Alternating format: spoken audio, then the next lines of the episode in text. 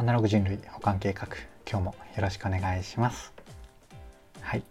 どうもゆうとです。この番組は聞いてるだけでほんのちょっと IT リテラシーがアップしちゃう。そんなお得なお話を日々しているラジオになってます。たまたま聞いちゃったよって方も少しだけでも聞いてくださると嬉しいです。はい。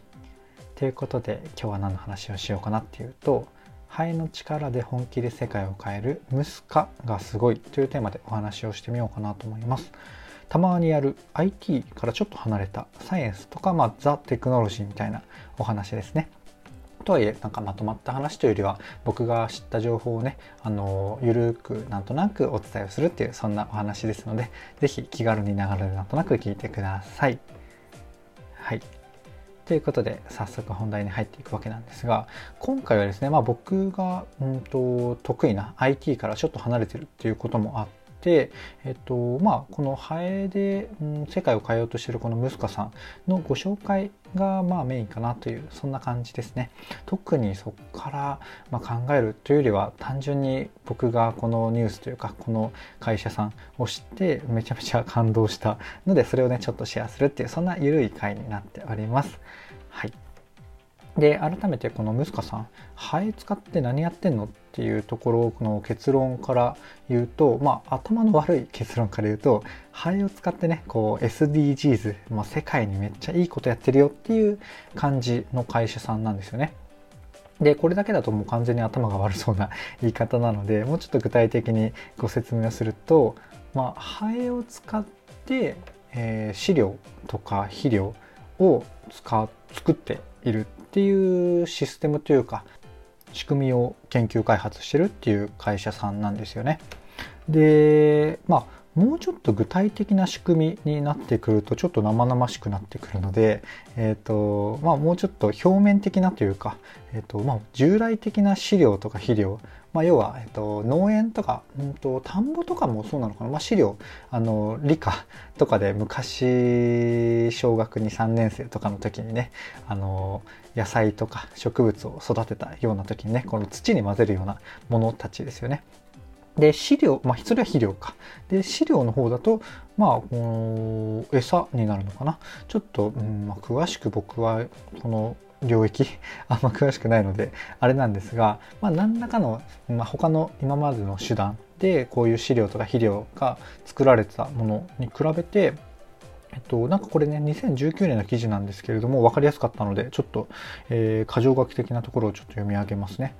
で、何かと言いますと、廃棄物処理能力7倍飼料生産効率3倍以上処理時間1周。で従来型だともう数ヶ月とか3年とかかかる。数ヶ月から3年とかかかるらしいとか温室効果ガス99%削減とか施設外への汚臭なし。なんかこう飼料とか肥料とか作ってる施設の周りってちょっと臭かったりするっていう話ですかね。そこと対比してこの,、えっと、このシステムというかこの処理をしている場所の施設以外にはこう汚臭っていうのは臭い匂いっていうのはこうばらまかないよっていうところをね歌っているみたいですね。なんかこう従来型と比べてどれぐらいいいかとかも明確にわかる、うん、知識が僕にはあるわけではないんですけどまあ、うん、明らかに、えーとまあ、コストとかえそういうところを無視すると、まあ、明らかにすごいっていうような、えものだと思うんですよね。で現状のステータスでいうといろんなところの農園とかで実証実験というか試しに使ってくれているようなところが増えていってがぐっとねこのステータスでいうと、まあ、そこから本当の事業化みたいなフェーズみたいですね。みたいなってめっちゃ言い過ぎましたね。なんかなのでこれから一気に本格的に事業を進めるフェーズなのでこれから僕らのこう家庭まで届くものももしかしたらこのムスカの飼料だったり肥料が使われて育てられた、えーとまあうんまあ、食物あの農作物なのか、えー、畜産物なのか、まあ、ちょっと、うんまあ、どんなパターンがあるのかわからないですけど、まあ、お家にね届くようになるのかもしれないなと思いつつですねやっぱりこう僕らの耳まで僕らの目まで届くような気はしないじゃないですか。これがこのこの農農作物野菜とかがどんな飼料やどんな肥料で作られましたかって今まであんま意識したことないですよね。まあ、意識するとすれば無農薬野菜なのかどうかとか、そういうレベル感じゃないですか。なので、まあ、実際、えっと、普通に生活をしていたら、スーパーとかで買い物する限りは、あんま直接関係ないかもしれないなと思いつつですね、なんだけれども、あのー、やっぱこれ、この時代、令和の時代というか、最近のトレンドというか、まあ、これからの未来的には、やっぱこう、作ってる人の顔をどんどん見たくなったりとか、とまあ、野菜とかも結構流行っててるんですよね。まあ、要は、えっと、農家さんから直接買うっていうサービスがポケットマルシェ、ポケマルっていうところがあったりとか、えっと、レコチョクじゃなくて何でしたっけ？食べチョクか。食べチョクっていう 会社があったりとかして、まあ、昔ながらのね、こう、流通経路と異なるというか、まあ、全然そこをすっ飛ばして農家さんから直接買える。まあ、それが農家さんの顔が見えるとか、農家さんがもう本当育ててるところからちょっと SNS 的というかメディア的な感じなのかな農家さんが本当育ててる最中も、まあ、軽く投稿していったりするのをあの見守りつつ買えるみたいなそんなものがね結構流行ってるというか、うん、普及しつつあるので、まあ、そういうところにこれも結構入ってくるのではないかなっていうところはありますよね。要はこういう食べチョクとかレコ、食べ、食べチョクとかレコチョクじゃない。食べチョクとかポケマルで買うときに、えっ、ー、と、まあ、このムスカを使ってる、うん、ところが、なんだろうな、かっこいいとか、なんか要は、うんまあ、これちょっと関係ありそうでなさそうな話ですけど、なんかテスラとかって、うんと、環境にめっちゃいいよで、えー、っとだけではなくて環境にめっちゃいいプラステスラ乗ってるとかっこいいっていうこうブランド化みたいなところが、まあ、個人的にはというか僕の解釈では成功への一つだと思っていて。なんかなんで話したんだろう、まあ、そんな感じで、えっと、このムスカを使っている、えっと、農園さんがまあなんかいけてるよねとか。で、まあ、いけてるよね。だから、うんと、食べチョクとかポケマルとかで、まあ、そこからだけじゃないかもしれないですけど、えっと、僕らね消費者も買いたいよねみたいな、うん、これをムスカを使ってる農園から買いたいんだみたいな世界観になる可能性もあるかなと思ったりしております。そうなったらね結構面白いですよね。まあでもどうなんだろうな。ハエなのでちょっとやっぱりハエ自体の印象がどうしても、うんまあ、僕も含めて結構どう思いますかね？あのあんまりいいイメージじゃないのでこういう素敵なことに使われてるし実際めちゃめちゃ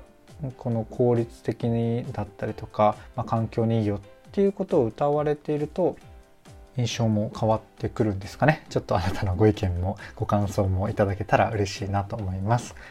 はい、というところで一通り、うん、説明というかシェアしたいなと思った内容は、え、話せたんですがここまでね8分ぐらい聞いてくださったあなたは まあまあ気になってるかなと思うので最後にねこの具体的にハエでどうやって飼料や肥料を作ってるんだっていうところはねまあ記事レベルなので説明欄にあの URL いつも通り貼っておくので、まあ、見ていただければまあ大体同じ情報なんですが、まあ、最後にねちょっと僕の口からもご紹介をして終わろうかなと思いますお付き合いください。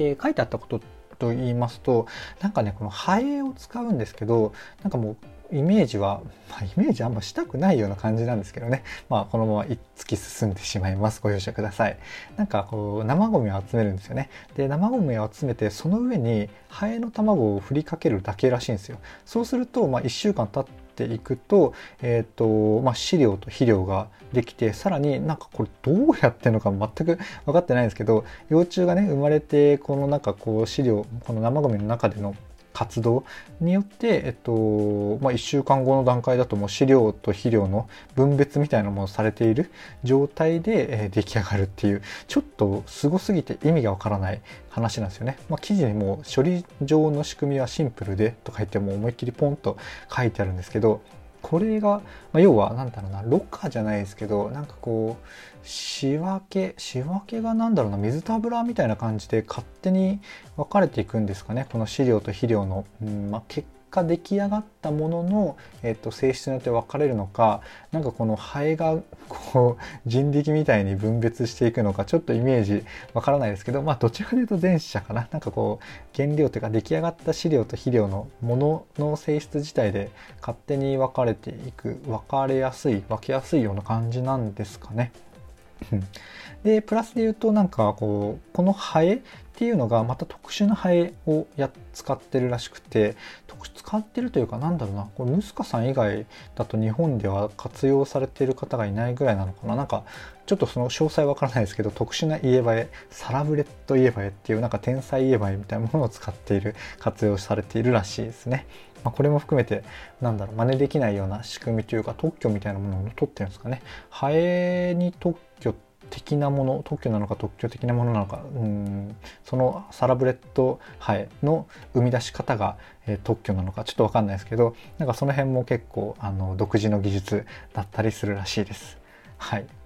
というところで今回の配信は以上なんですがいかがでしたでしょうか？こんな感じで僕の配信では Web とかアプリとかテクノロジー的なテーマを題材にしつつですねどちらかというとセットでお話しする僕の、えっと、感想とか周辺の知識とか妄想の話そちらがメインの番組となっております。今日もですねまあ、うんと、紹介するだけだよって言いつつなんかテスラの話したりとか、まあ、ちょっと僕の、うんまあ、僕がねただただ理系でうん物理系なので知識的には全く、えー、関連性がないんですけれども、まあえっとまあ、文系の大学とか、まあ、文系出身の方よりはちょっとね、あのうん、予測というか考えうるところが多かったので、まあ、僕の脳みその範囲ですね適当に想像しなりしたりしながら話してみたんですがちょっとは分かりやすくなったかなっていう、うん、